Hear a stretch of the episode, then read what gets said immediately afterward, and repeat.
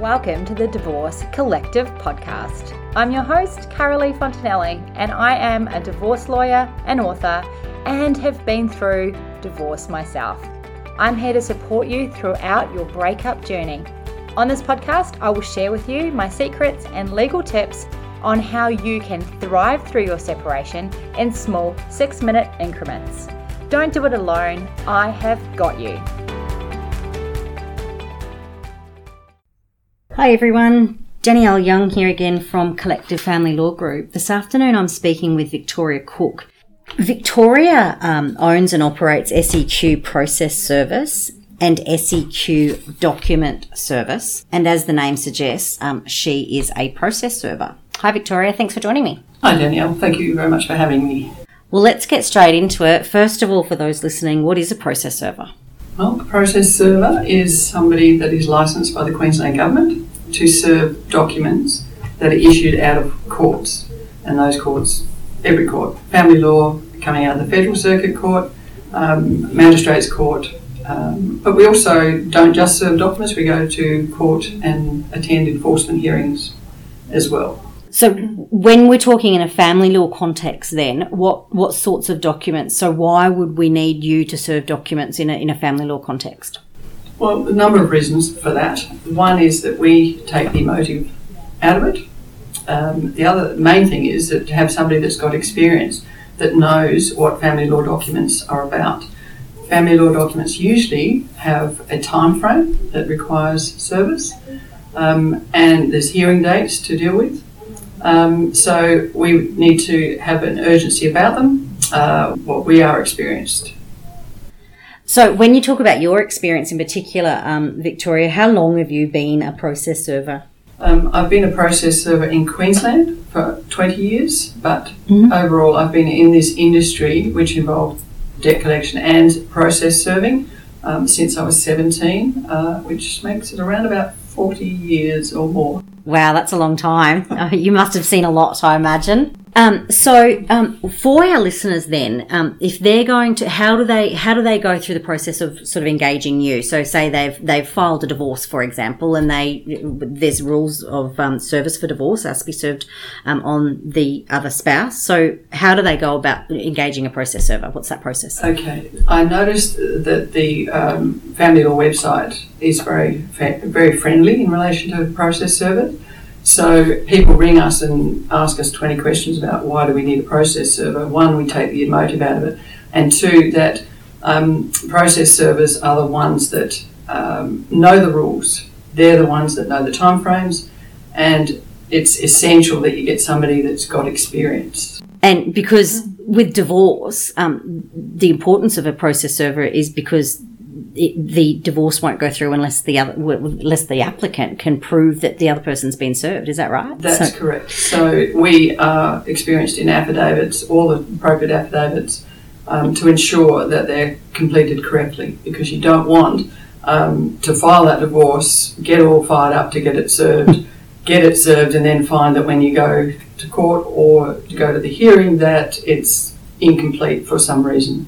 So it's essential that you get an agent that knows how to complete an affidavit. And it's just the wording too. The, the affidavits are all tick boxes, but there is wording about a conversation that takes place at the time of service. And that is where the experienced process server comes in. Of course, and I guess how do you know who who's at the other other side of the door? That's exactly right. So, what happens um, from your perspective? Um, what would happen if you went to the door to serve this divorce application, for example, um, and there's no one there, or, or, or what happens then? Is do you retry that? Is there other things that people can do? And what happens if we can't find someone? Yeah. Okay. Well, when we go to the door um, and they're not there, the first thing is that we ensure that the place is occupied um, and notes are made at the time um, whether it's occupied or not. Um, we might uh, perhaps go to the neighbour. Is the place occupied? What do you know about them? And what hours do they keep? Um, and for the fee that we charge, we'll go three times. Yep. So uh, it's always the questions we pose when somebody gives us um, a document for service is what sort of car do they drive? Where do they work? All of the you know the questions that you'd expect. But we tie that in when we knock on the door to, uh, and we aim to knock on the door during the hours which uh, fit that bill. Right. So if we, we've got a client that, that, that knows the respondent uh, works from 7 a.m. till 3 p.m. and is usually home after that, he or she, um, then those instructions to you would be look, your best case is probably to try him after that 3 p.m. mark. That's exactly Okay. right. And what happens if um, we, w- with clients who one might not know uh, where the other person lives, or when you get there and you've tried, you know, your three times or whatever it is, and, and, and you can't serve them? What's options available there? Okay, we always ascertain whether the because quite often the address is a family member, another often parents. Mm-hmm. So we ask the question: Can they give us an idea where to contact them, or a mobile? Confirm the mobile that we may already have. So that's the first thing. The second thing is to talk to neighbours. If they can't help, then the next thing is we would come back and send you a report to that effect that they're mm-hmm. not at the address, and we would offer a process of what we call a locate or a skip trace. Okay, and what's that? That is where we do the appropriate searching. We might search uh, different databases. We would do electoral searches. We would do property titles. There's all those sort of things that we can do um, to just to see whether we can track them down. And that might give you an alternative address of where that person in particular might be. That's correct. Okay. But that is an additional fee. That is Yep. what we call a skip or a locate fee. Yep. Um, and that fee can vary um, from two, 200, 250 to 350, depending on how long that takes, who we have to approach, and it might require other door knocks. Mm-hmm. So that fee would adjust.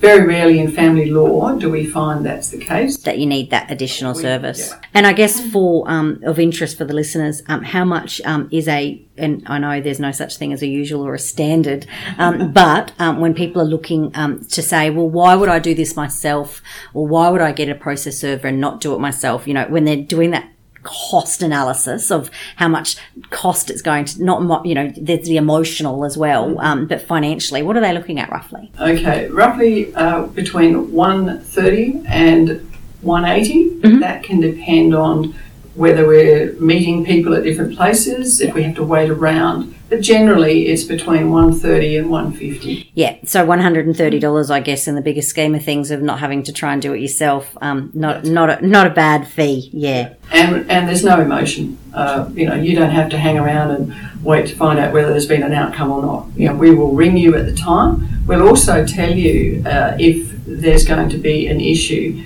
Um, so that if there's going to be any fallout. So if we hear that the guy's really, you know, it's a male and he's not very happy, we'll make a point of making sure that you or your solicitor is informed of that. right. So then we can um, give notice that, that they've been served and they're not particularly impressed with it. Yeah.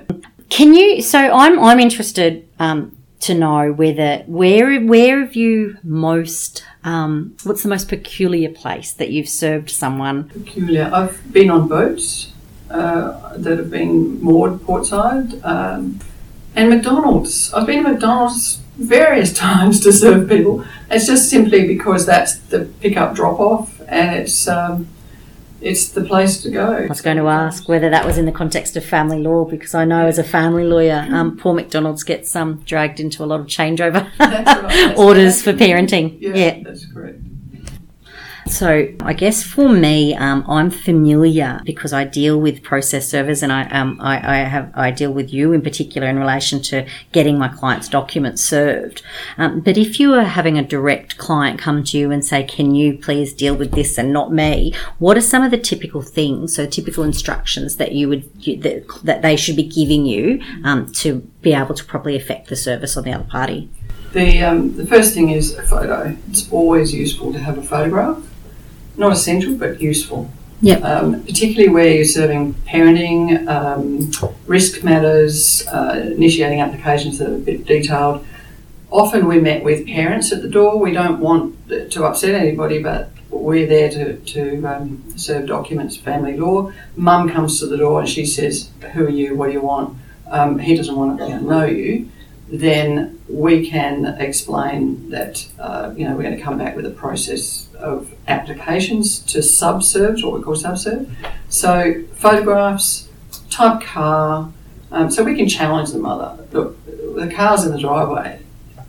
We're told he's home when the car's in the driveway. That type of thing. So type of car, what hours he keeps, um, and uh, yeah, all of the documents. Tick your tick the box with the documents that you're sending us Mhm. because um, we have, and just on that subject, we've had many people who send me. Uh, they ring up and say, "I want your documents served." I've got them on the portal. I'll send them to you. Yeah, that's fine. What they send me is the copy that they've put in, but it's not sealed. Ah, That happens a lot. Okay. So just food for thought for all of those people out there.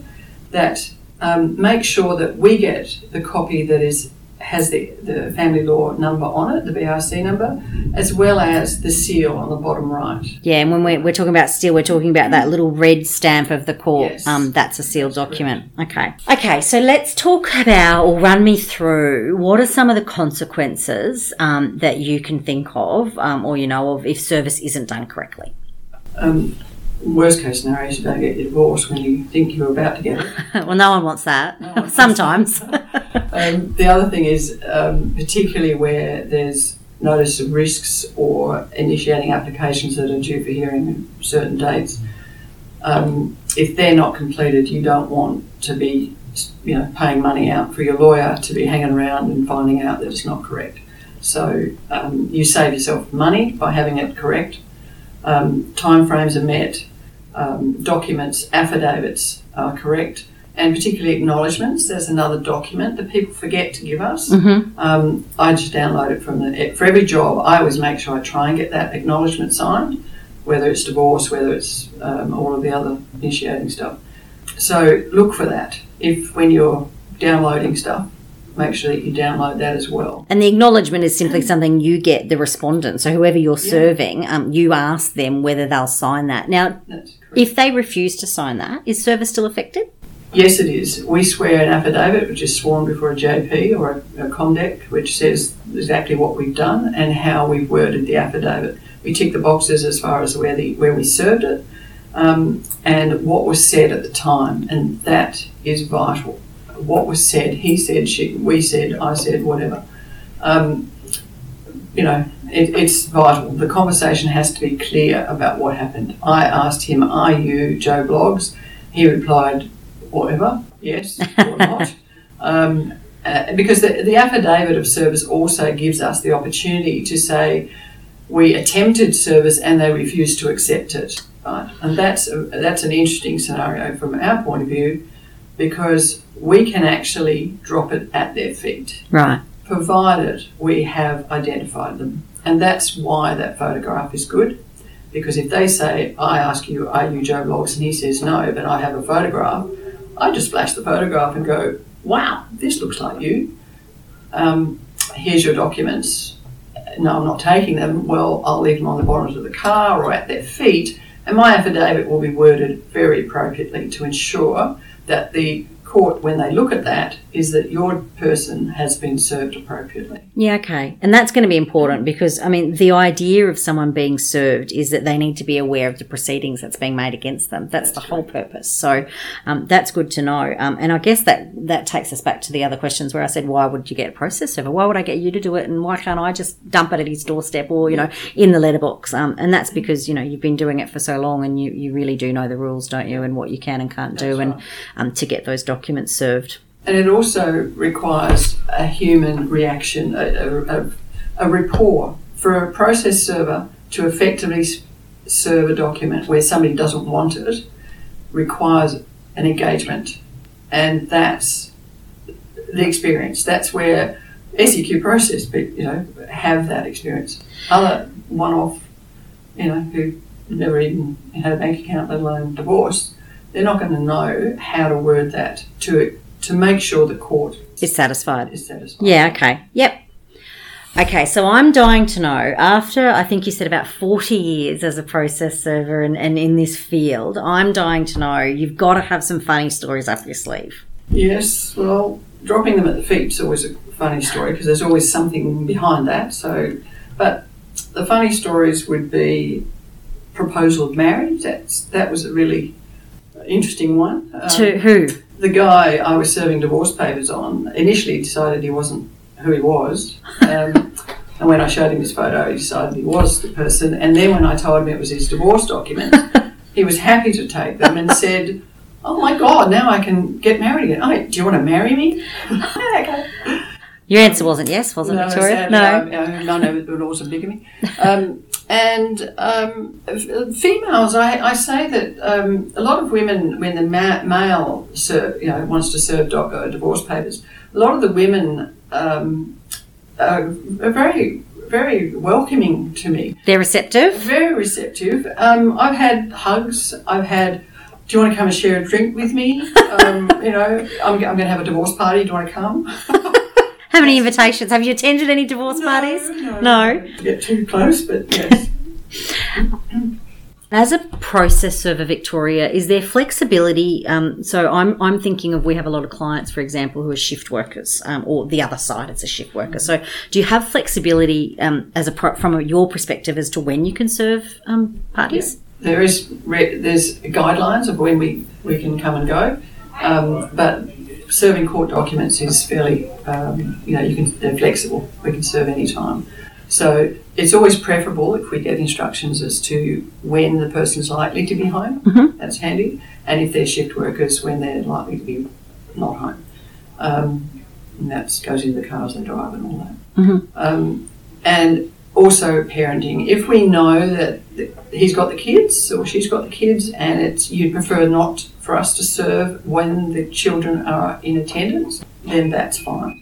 And that's going to be important for parenting cases where there's conflict, isn't there? That's You- you- exactly right. Well, and do you get any instructions to serve on those particular times? Uh, do you do you find that there are We some do. people who say just do it then? Yes, we do. Mm, that's unfortunate for the kids, isn't It It's probably and not a nice thing. All about the kids. Yeah. That's very sad. Yeah. Um, all right. Well, thank you for coming in. It's been a delight having you. Thank you so much. Um, I think that this is a, a good topic. Um, I'm my personal view for anyone who cares um, is that you should um, people like you process service should just be used um, all the time because it takes out emotion. It's relatively inexpensive and it's done right. And it's done right the first time, allowing them to sort of get on with with the rest of their proceedings, whether that's divorce, parenting, or whatever it might be. That's good. So thank you again, Victoria. So everyone, that was Victoria from SEQ Process Service and Document Service. Um, there'll be a link to Victoria on our socials if you are in need of a process server. Similarly, if you're in need of a family lawyer, give us a call.